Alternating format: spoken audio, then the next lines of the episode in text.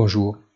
Microsoft et Google ne décèvent pas les marchés et présentent des bénéfices supérieurs aux attentes, confirmant la dynamique du secteur technologique et en particulier celle liée à l'intelligence artificielle et au cloud computing.